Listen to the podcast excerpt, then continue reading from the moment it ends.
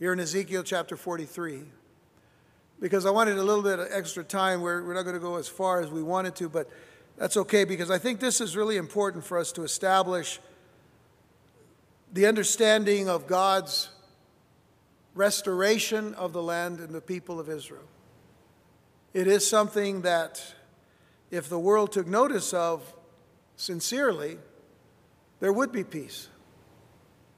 But God already knew that there wouldn't be this kind of peace. And as we said, uh, there hasn't been peace for 4,000 years. And that's because man is the one who tries to define what peace is. God has defined peace for us simply by identifying his son as the Messiah, the Prince of Peace. There's no other peace until Jesus comes. If we knew that, we would approach nations and things a whole lot differently. So we have to continue to pray for our nation. But we enter into this section here in Ezekiel 43, if you'll turn there now.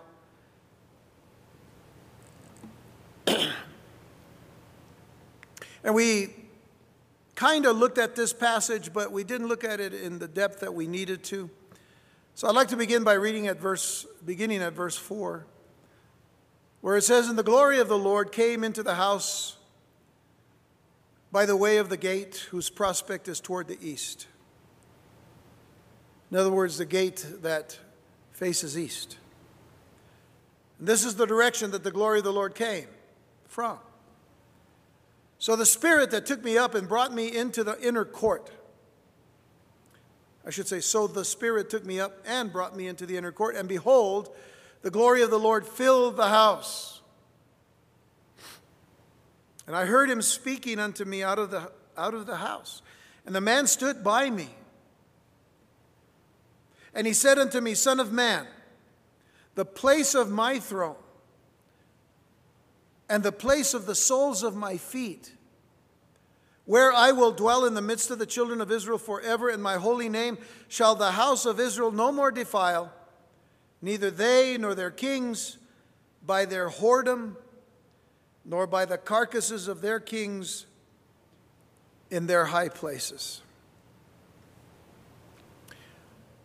And so, a very significant event is taking place here in the life of the prophet Ezekiel as he is given a vision of what is to take place in the millennial kingdom of Jesus, the Messiah of Israel.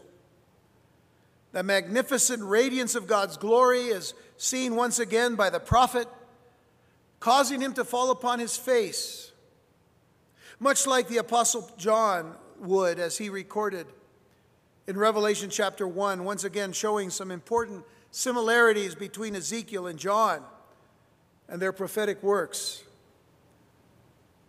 Whereas we read in Revelation 1, verses 12 through 20, where it says, And I turned to see the voice that spake with me. Remember now, Ezekiel heard a voice. And he saw, and John hears a voice. And it says, And being turned, I saw seven golden candlesticks, the menorah of the temple. And in the midst of the seven candlesticks, one like unto the Son of Man, clothed with a garment down to the foot, and girt about the paps with a golden girdle.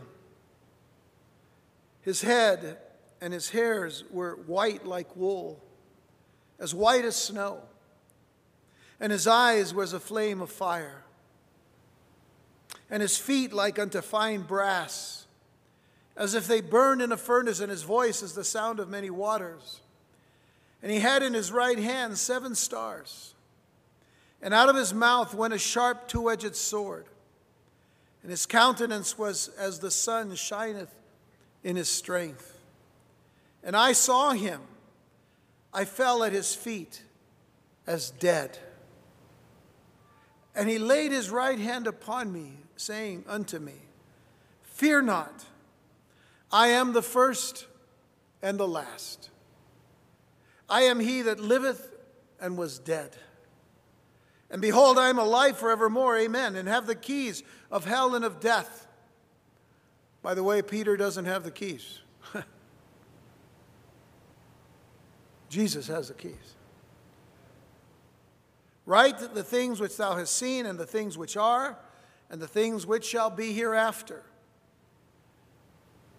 The things that have happened, the things that are happening, and the things that will happen the mystery of the seven stars which thou sawest in my right hand, and the seven golden candlesticks. The seven stars are the angels of the seven churches, and the seven candlesticks which thou sawest are the seven churches. So we see this similarity between Ezekiel and seeing the visions that God gives him of the temple and now of the glory of God. Because remember, from the very beginning of the book of Ezekiel, the theme was the glory of God the glory that was there um, among the midst of the people, the glory that departed because of the people's disobedience and their rebellion against God,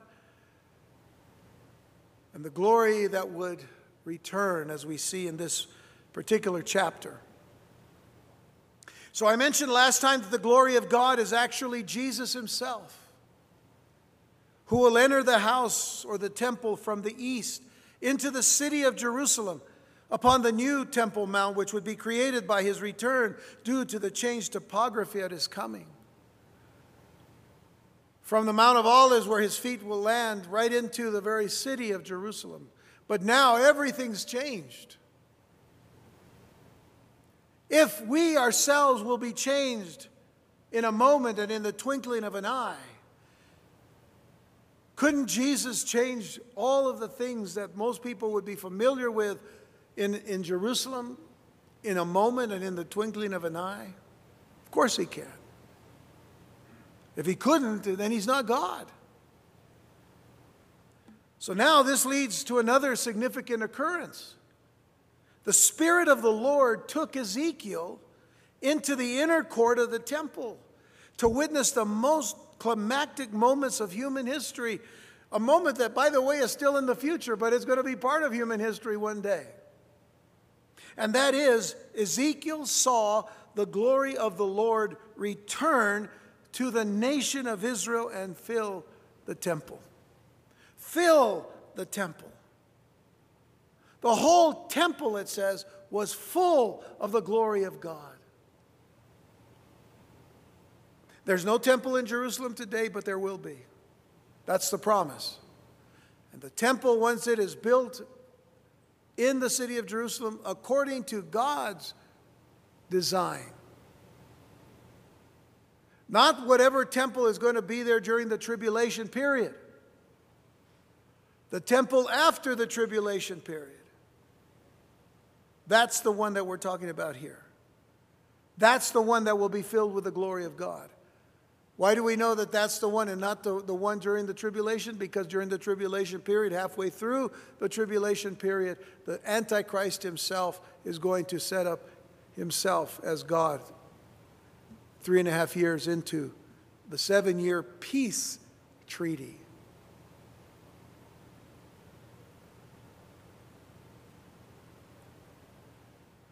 So Ezekiel saw the glory of the Lord return which is telling us one thing the glory of the Lord isn't there yet, but it's coming. The promise is sure. What has the Lord given up to that point? He's put the nation back in the, in the land, and He is raising up His people who love and know Messiah to be the witnesses to where eventually, by the beginning of the tribulation period, there will be 144,000 witnesses. You can read about in Revelation chapter 7. But Isaiah had a very similar experience and vision that we need to kind of compare here. Turn to Isaiah chapter 6, if you will, and look at verses 1 through 8. And I want you to look at, listen to the language of Isaiah, who is given this as a vision. In the year that King Uzziah died, I saw the Lord. So that, that's enough to say that this God can be seen. I saw the Lord sitting upon a throne, high and lifted up, and his train filled the temple. By the way, the train that it speaks of is the, you know, the, the, the robe or the robe of majesty. But this is the train of the glory of God that fills the temple. And above it stood the seraphim. Each one had six wings. With, with two, he covered his face. And with two, he covered his feet. And with two, he did fly. And one cried unto another and said, Holy, holy, holy is the Lord of hosts. The whole earth is full of his glory. That gives us an indication now of the vision of, of, of, the time frame that he's seeing. The whole earth would be full of his glory. And the posts of the door moved at the voice of him that cried, and the house was filled with smoke. And then said I, as any prophet would have said, Woe is me, for I am undone. And that word undone in the Hebrew literally means that he was disintegrated into millions of pieces. That's what it means to be undone, disintegrated. Uh, you know, the word integrate means to put together. this means he was unput together. Every molecule he felt, you know, and, and we're talking figuratively here, of course. This is how he felt. I am undone because I am a man of unclean lips, and I dwell in the midst of a people of unclean lips. For mine eyes have seen the King the Lord of hosts. Can any of us be able to see the glory of the Lord? Just ask Moses. God had a special way for Moses to see his glory, but it, it was only the backside of his glory. And even if it was a little glimpse of it, it changed Moses. And Isaiah said, My, my, my, my lips are unclean, I, and, and, I dwell amongst the people of unclean lips, and, and mine eyes have seen the king. I mean, I'm undone. And then flew one of the seraphim unto me, having a live coal in his hand, which he had taken with the tongs from off the altar, and he laid it upon my mouth and said, Lo, this has touched thy lips, and thine iniquity is taken away, and thy sin is purged also. I heard the voice of the Lord. There's the voice of the Lord, just as Ezekiel and John heard, saying, Whom shall I send, and who will go for us? Then said I, Here am I, send me. The Lord heals us from our sin that we might serve him. As Ezekiel and, and all the other prophets and, and Isaiah were touched to be able to do what they're doing as prophets. Well, Ezekiel hears someone speak to him. And we're told in verse 6 of Ezekiel 43 that a man stood by him. Well, that's significant because he can see a man. And it is obvious then that this is the Lord Jesus. Simply by what he tells Ezekiel. Listen to what he says Son of man, this is the place of my throne. Literally, what he says is, Behold the place of my throne and the place of the soles of my feet, where I will dwell in the midst of the children of Israel forever. Behold it, look at it. It is important to note that when the glory returns, it will not be a question of whether the people themselves are deserving of a blessing, but it will be a divine display of God's grace as expressed in the new covenant. And by the way, the new covenant that is expressed in the Old Testament, in the Hebrew scriptures. First of all, let's review some of these prophecies. concerning the restoration of Israel and of Judah. This is highly important for us to understand. Uh, and, and especially after the things that we saw and heard today on the news about President Trump and his recognition of Jerusalem as the capital of Israel. This is very significant. People are not getting it. But we, as Christians who love and study the Word of God, we need to get it. So I want you to turn to the book of Jeremiah. I've got a few scriptures in Jeremiah that we need to look at. I'm going to try to do them quickly, but these are just reviews. We, we studied the book of Jeremiah a few years ago, but, but nonetheless, they should be a review to us. This is stating what the new covenant is with the house of Israel and with the house of Judah.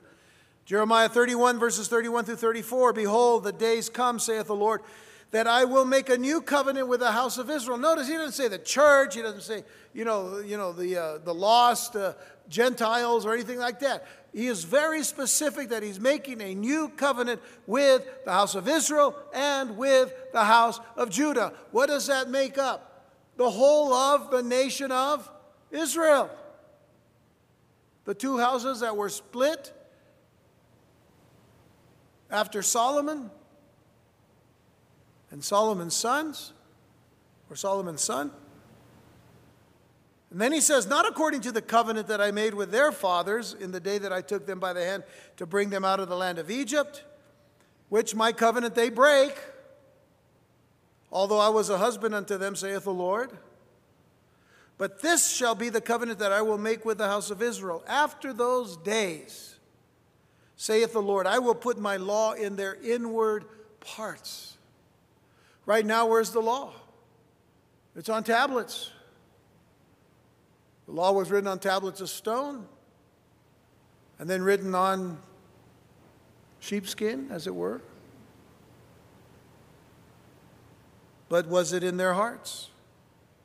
I will put my law in their inward parts and write it in their hearts, and will be their God, and they shall be my people, and they shall teach no more every man his neighbor and every man his brother, saying, Know the Lord, for they shall all know me.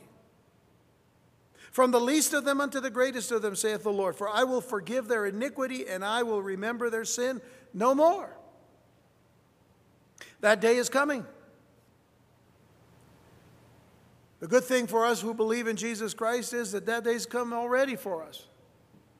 He has forgiven our sin, He's forgiven our iniquity. He remembers our sin no more. As far as east is from the west. Turn to Jeremiah 32, next page. Look at verses 38 through 40. And they shall be my people and I will be their God. And I will give them one heart and one way. Who's that? Jesus. Remember when Jesus said, I am the way. I am the only way. I'm the one way.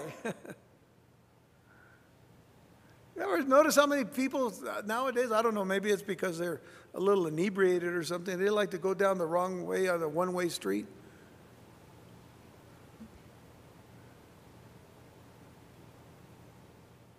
No, I mean, hey, there's only one way. You're going the wrong way if you're going the other direction.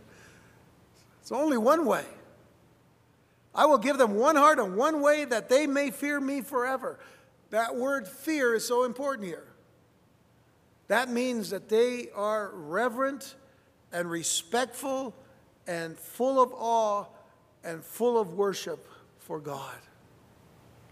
Which means that when we are those things, we are ready and willing to obey his law, which they haven't yet done completely. That they may fear me forever for the good of them and the, of, the child, of their children after them. And I will make, notice, I will make an everlasting covenant. Now stop. I know I do this all the time, but if I, if I say everlasting, how long is everlasting? Everlasting. Lasting for ever. Never ending. I will make an everlasting covenant with them that I will not turn away from them. Stop and ask yourself this question Where do people get off saying that God is done with Israel? How can they say that? Because when they say that, they're saying that God is a liar. The last time I checked, calling God a liar isn't a good thing. It's a destructive thing.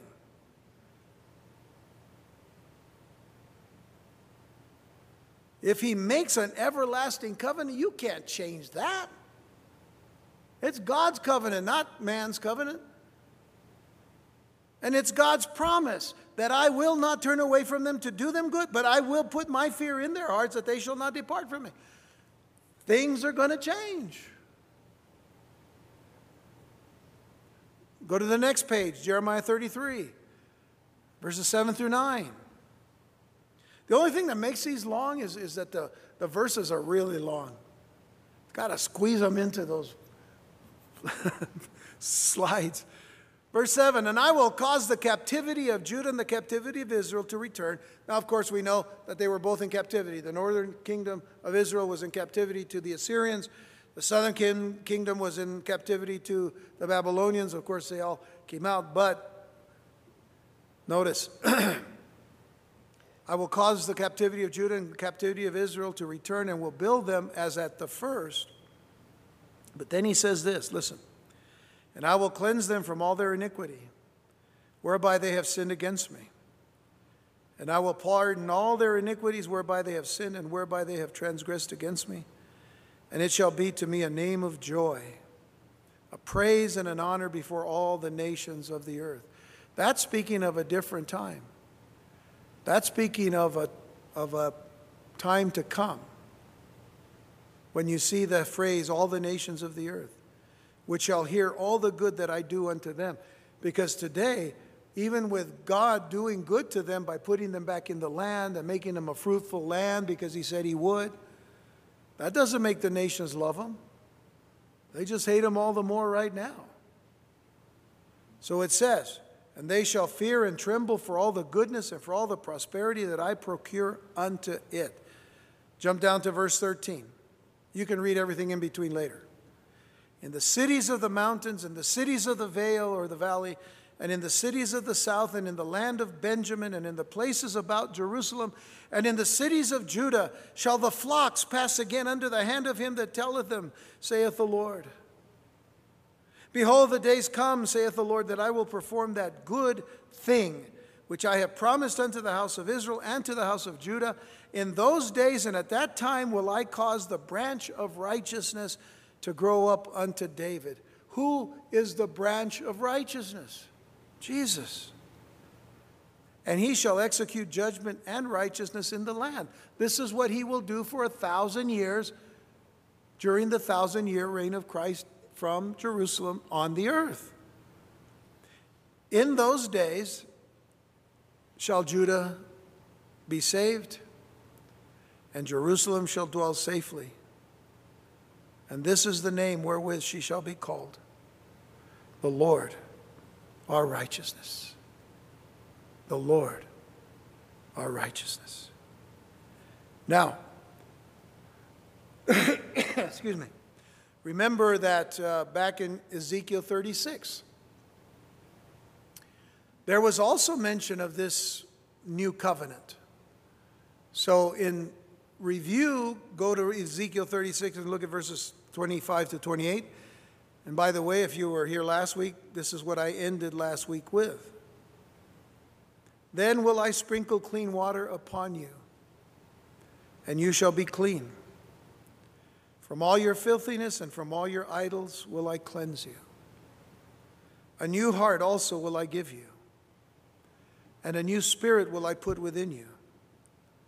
And I will take away the stony heart of your flesh now, now, what's significant about that? A stony heart is a dead heart because it's made out of stone.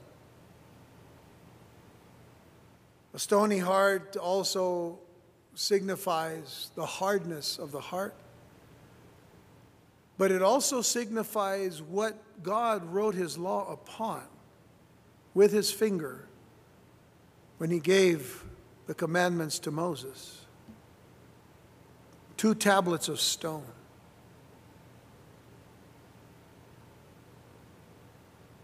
He says, And I will take away the stony heart of your flesh, and I will give you a heart of flesh. Why a heart of flesh? Because a heart of flesh is alive. It is alive. No longer are we dead. He's saying, You're alive now. Your heart beats. I cause it to beat.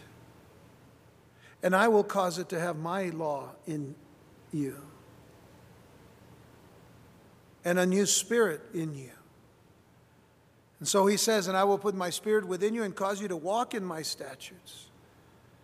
And you shall keep my judgments and do them, and you shall dwell in the land that I gave to your fathers. Now, again, you look at scriptural consistency and you realize he's speaking of a time that is yet to come. And then he says, And you shall dwell in the land that I gave to your fathers. Well, they're dwelling in the land. Now, the new heart, new spirit isn't there yet. It's coming. And the ones who believe in Yeshua, the ones who believe in Jesus, they already have it. But it's coming to Israel and to Judah as a whole. He says, And you shall be my people, and I will be your God. So, one last thing in this passage here there is a promise that neither the royal line of David nor the Levitical priesthood would be abolished.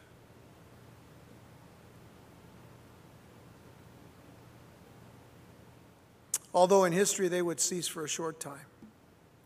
And I'm talking really about, uh, if you'll go back to, uh, well, I'll, get there in just a second here. Yeah, let me get, I'll get, I'll, I'll get there. There's a promise that neither the royal line of David nor the Levitical priesthood would be abolished, although in history they would cease for a short time. So this certainly affects the prophecies of Ezekiel, excuse me, especially pertaining to the temple worship and sacrifices. Now I'm talking about Jeremiah 33. So if you're still there in Jeremiah 33, well, if I, I know I took you to Ezekiel 36, but if you go back to Jeremiah 33 and then read on in verse 17, that's yeah, I, I interjected the uh, passage from Ezekiel, got you off. Wanted to keep you in Ezekiel in Jeremiah 33. So in Jeremiah 33, the next verse, verse 17. This is the passage I was talking about here of, of this promise. For thus saith the Lord, David shall never want a man to sit upon the throne of the house of Israel. Now, in modern English, that doesn't make sense. That David would never want a man on the, you know, uh, to sit upon the throne of the house of Israel. Well, he wouldn't want any man to sit on the throne of Israel. But in, in Old English, what that means is let me read it to you David shall never lack a man. David shall never fail to have a man sit upon the throne of the house of Israel. Which means there will always be someone from the line of David that will be sitting on the, on the throne of the house of Israel. And then notice verse 18, the same thing. Neither shall the priests, the Levites, want a man before me to offer burnt offerings, which means neither shall the priests, the Levites, uh, lack or fail to have a man before me to offer burnt offerings and to kindle meat offerings and to do sacrifice continually. What have we been talking about over the last few weeks? That there are going to be sacrifices during the millennial kingdom. So think about it. You've got to have priests to do that. Verse 20, it says, Thus saith the Lord, if you can break, oh, oh get this, you got to get this. If you can break my covenant of the day and my covenant of the night, in other words, my covenant that I have brought about with the day and the night, so that there's always a day and there's always a night, if you can break that covenant, and that there should not be day and night in their season, then may also my covenant be broken with David, my servant. If you can break the, the you know, the covenant of, of night and day, if you, if you can break that up to where there's no more night and day yourselves, then my covenant is going to be broken with David. That he should not have a son to reign upon his throne. And with the Levites, the priests, my ministers. And then he says, as the host of heaven cannot be numbered, neither the sand of the sea measured, so will I multiply the seed of David my servant and the Levites that minister unto me. So we know what kind of priesthood then that there will be during the millennial kingdom, and the fact that someone from the line of David will be on the throne during that kingdom. And of course, we know it, it can only be one person just Jesus. That's it. So it's hard to believe then, with all of this that we've looked at already, and there's countless other passages, but it's hard to believe that people who hold to the replacement theology or the, or, or the replacement theological position that says that the church has now replaced Israel uh, for the blessings of God, Israel no longer receives the blessings of God because they were disobedient and God no longer pays attention to them. I mean, again, it's hard to believe that these people would overlook what is clearly seen in Scripture as literal and inspired to show and to give evidence of the Lord's foreknowledge and providence for his people Israel and their future. And maybe it's a cliche, but let me just say that the Lord truly is not done with Israel. The Lord is not done with Israel, and we know that because they're still around. It is not a happenstance. It is not an accident that they're still around. It just, wow, it just, it's just like coincidence. No coincidences with God. He knew exactly what he was going to do with Israel. And what we as the church need to do is understand that because we play a role in it all too. We play a role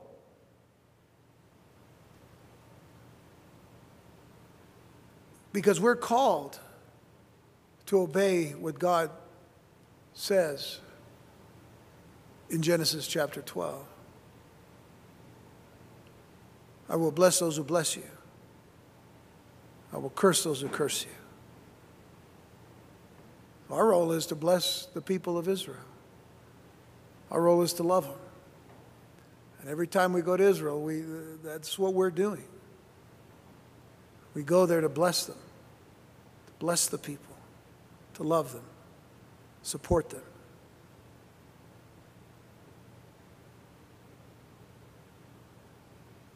So the Lord's not done with Israel, no matter what the world says and whatever way or form they say it. God's not done with them. And, and, and no rogue nation or terrorist organization or even the combined organizations together could touch the apple of God's eye. Well, they might poke it a few times, but they're not going to destroy it. They can't.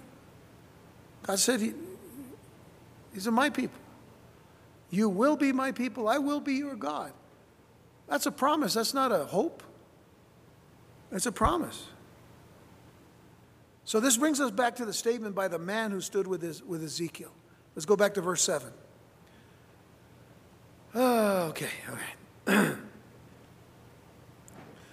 verse 7, and I, I, I made reference to this already, but it says, And he said unto me, Son of man, the place of my throne, the place of, my, of the soles of my feet, where I will dwell in the midst of the children of Israel forever, in my holy name shall the house of Israel no more defile, neither they nor their kings by their whoredom, nor by the, the carcasses of their kings in their high places. So consider, if you will, the beginning of that phrase. He said unto me, Son of man, behold the place of my throne. That's, that's an implied here.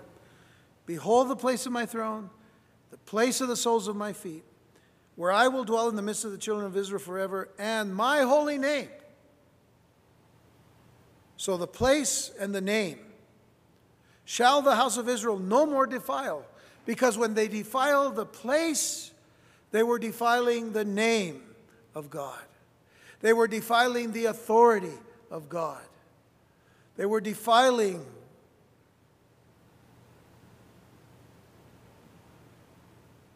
everything that God represented. Neither they nor their kings by their whoredom, and that's a tremendously strong word because it literally means idolatrous infidelity. They were unfaithful to the God that was to be their husband. And he says, As I was a husband unto them. But they were unfaithful by taking the idols that God looks at us as whores.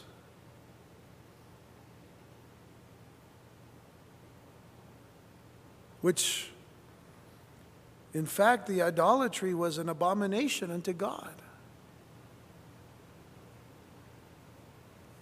Then he calls the kings carcasses, nor by the carcasses of their kings in their high places.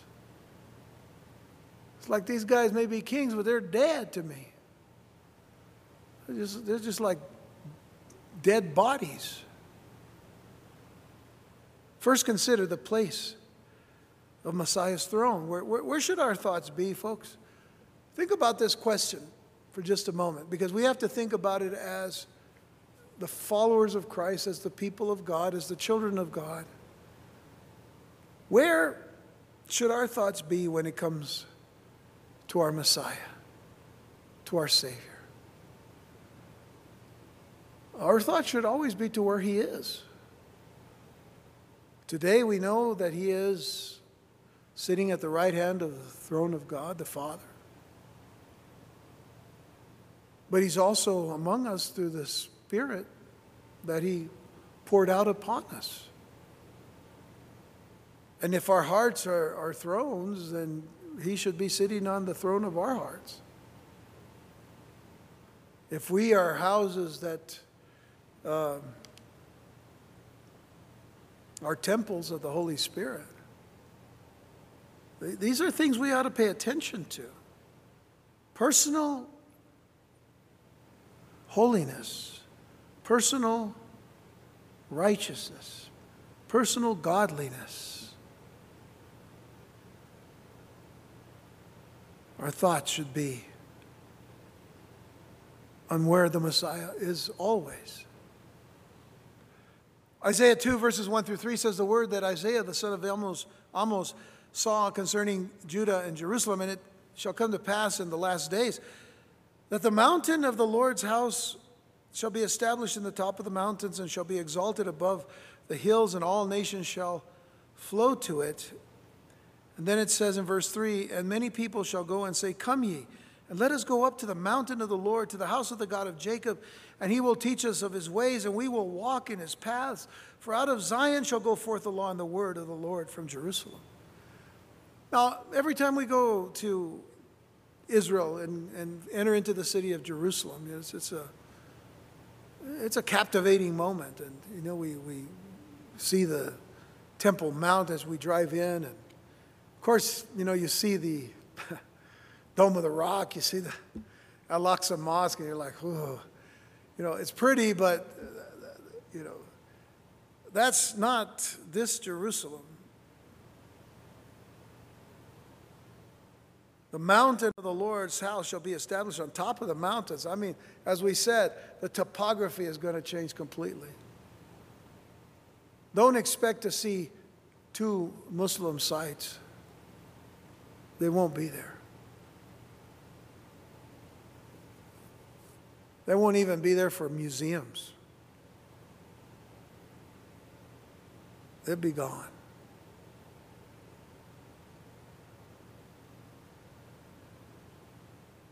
Jeremiah 3, verse 17 says, At that time they shall call Jerusalem, notice, the throne of the Lord and all the nations shall be gathered unto it to the name of the Lord. Remember, you've defiled my house, you've defiled my name. At that time, the Lord, they shall call Jerusalem the throne of the Lord, and all the nations shall be gathered unto it to the name of the Lord to Jerusalem. Neither shall they walk any more after the imagination of their evil heart. Wow. That's coming. Turn to Zechariah chapter 14, verses 16 through 20. Zechariah 14. Today's a lot of, lot of chasing after Bible verses here. But they're necessary for us to establish that foundation for what we know is yet to come. Notice that it begins in verse 16 And it shall come to pass that everyone that is left of all the nations which came against Jerusalem. Well, that's an interesting thing. It shall come to pass that everyone that is left of all the nations which came against Jerusalem shall even go up from year to year to worship the King, the Lord of hosts, and to keep the Feast of Tabernacles. this is what's going to happen during the millennium for a thousand years. Those nations that are still there that came against Jerusalem, would you say they're against Jerusalem anymore? I don't think so. Because now they're doing what? They're keeping the Feast of Tabernacles. And it shall be that whoso will not come up of all the families of the earth unto Jerusalem to worship the King, the Lord of hosts, even upon them shall be no rain. And if the family of Egypt go not up and come not, they have no rain. There shall be the plague wherewith the Lord will smite the heathen that come not up to keep the feast of tabernacles. This shall be the punishment of Egypt and the punishment of all nations that come not up to keep the feasts or the feast of tabernacles. In that day shall there be upon the bells of the horses holiness unto the Lord. It will be written upon the reins of these horses.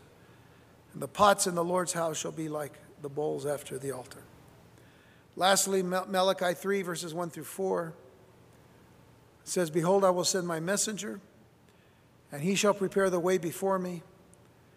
And the Lord whom you seek shall suddenly come to his temple, even the messenger of the covenant. so there's one messenger, speaking of John the Baptist, as it were, who prepares the way before me. And the Lord whom you seek shall suddenly come to his temple, even the messenger of the covenant. So there's this messenger who's the messenger of the covenant, whom you delight in. The delight is in the Messiah. Behold, he shall come, saith the Lord of hosts. But who may abide the day of his coming? Who shall stand when he appears? For he's like a refiner's fire and like fuller's soap. And he shall sit as a refiner and purifier of silver. And he shall purify the sons of Levi, the Levites, and purge them as gold and silver, cleanse them, that they may offer unto the Lord an offering in righteousness Again, that ties into what we've been studying in Ezekiel about the priesthood and the sacrifices. Then shall the offering of Judah and Jerusalem be pleasant unto the Lord, as in the days of old, as in the former years. So I had mentioned last time that the second purpose of the temple would be to honor God's holy name and to guarantee a righteous society through all of Israel. No longer would they profane his name by false worship or wicked behavior. But notice, if you go back to Ezekiel 43, verses 8 through 10, notice what it says here. In their setting of their threshold by my thresholds and their post by my post, remember that the, you know, uh, the temple now, the temple proper has those attachments of the, uh, of the priests' houses and stuff, or apartments. In their setting of their threshold by my thresholds and their post by my posts and the wall between me and them, they have even defiled my holy name by, by their abominations. That, that's going all the way back to a previous time, disgraces and atrocities that they've committed. We talked about that when Ezekiel was taken back to Jerusalem to see what, uh, what the priests were doing during the, you know, inside where people weren't seeing. You know, I mean, then deep down into the, into the belly of, of, of the temple. Wherefore I've consumed them in mine anger. Now let them put away their whoredom and the carcasses of their kings far from me, and I will dwell in the midst of them forever. Thou, son of man, show the house to the house of Israel. So he's telling Ezekiel, show them these things. Show them the house of the millennial kingdom, that they may be ashamed of their iniquities, and let them measure the pattern. Wow. Let them measure the pattern. Can I ask you a question?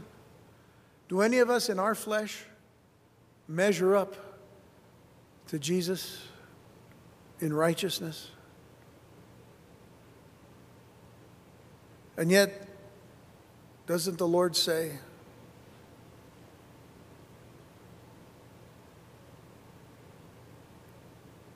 You shall be holy because I'm holy?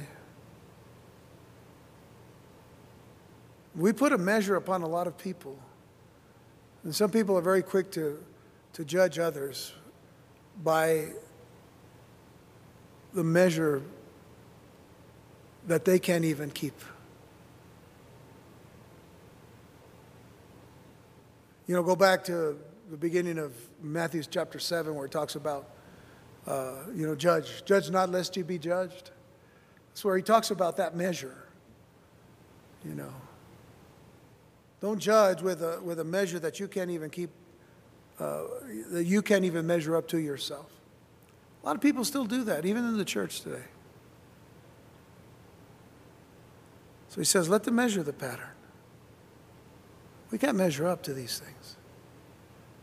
That's where we have to surrender to, to God. We have to surrender to the Lord. Surrender to the work of Jesus Christ on the cross for us. And by the way, remember what the pattern was? We talked about it.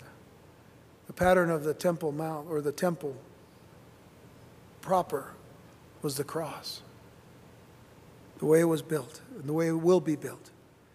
The third purpose for the new temple was to be the hope of God's presence realized on earth and to stir that present generation, not to mention our own generation, to stir us. The fourth purpose would be to remind and to teach his people that God is holy and people are sinful. Hence the reminder through the sacrifices of the high price for forgiveness of sin. And so the last two verses that we're going to look at, verses 11 and 12. And if they be ashamed of all that they've done, show them the form of the house and the fashion thereof, and the goings out thereof, and the comings in thereof, and all the forms thereof, and all the ordinances thereof, and all the forms thereof, and all the laws thereof, and write it in their sight. Show them what is going to happen in this temple. Even in the millennial kingdom. And write it in their sight that they may keep the whole form thereof and all the ordinances thereof and do them. This is the law of the house. This is the law of the house. Upon the top of the mountain, the whole limit thereof round about shall be most holy. Behold, this is the law of the house. Everything around that temple, that new temple mount, everything around it cannot be unclean. It has to be holy. It has to be holy. So, if in the spirit of true repentance they acknowledge their past transgressions and purpose in their hearts never more to offend God, then Ezekiel was to teach them everything that concerns God's pattern of worship and how the people would benefit from worship God's way. Verse 12 makes it clear that there is one law that will permeate the temple's hallowed grounds and that flows out of the whole out to the whole world. It is the law of holiness. It is the law of holiness. That is the law of the house, the law of holiness. The ground upon which it stands and the surrounding area will become most holy.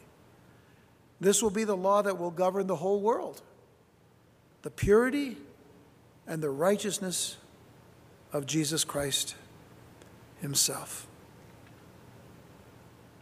And we have to wonder There, there's a picture given to us in the book of Revelation. I want to close with this. But there's a picture given to us of Jesus in preparation for the last battle. When Satan will be put in his place, the Antichrist and the false prophet and the, the beast will all be taken care of. The picture is this it's Revelation 19, verse 11. And I saw heaven opened, and behold, a white horse. And he that sat upon him was called faithful and true. And in righteousness he does judge and make war. His eyes were as a flame of fire, even as John had seen in chapter 1. And on his head were many crowns. And he had a name written that no man knew but he himself. Now stop there and think for just a moment how some people would say, I wonder what that name is. Well, why? Why do you wonder? He had a name written that no man knew. You're a man, so you don't know, so why worry about it? But Jesus knows. That's all that matters. And, his, and he was clothed with a vesture dipped in blood. And his name is called the Word of God. And the armies which were in heaven followed him upon white horses, clothed in fine linen, white and clean. If you ever had a desire to ride a horse but didn't want to go through the hassle of falling off, you get your chance. And you won't fall off. And you'll look really good at it because you'll be in white. And out of his mouth goes a sharp sword, that with it he should smite the nations, and he shall rule them with a rod of iron. And he treadeth the winepress, the fierceness of the wrath of Almighty God. And he has on his vesture and on his thigh a name written King of Kings and Lord of Lords. This is Jesus. This is not Jesus meek and mild. This is not Jesus in a manger.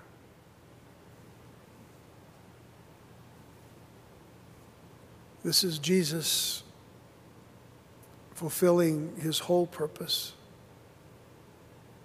as not only the Son of God, but as God the Son.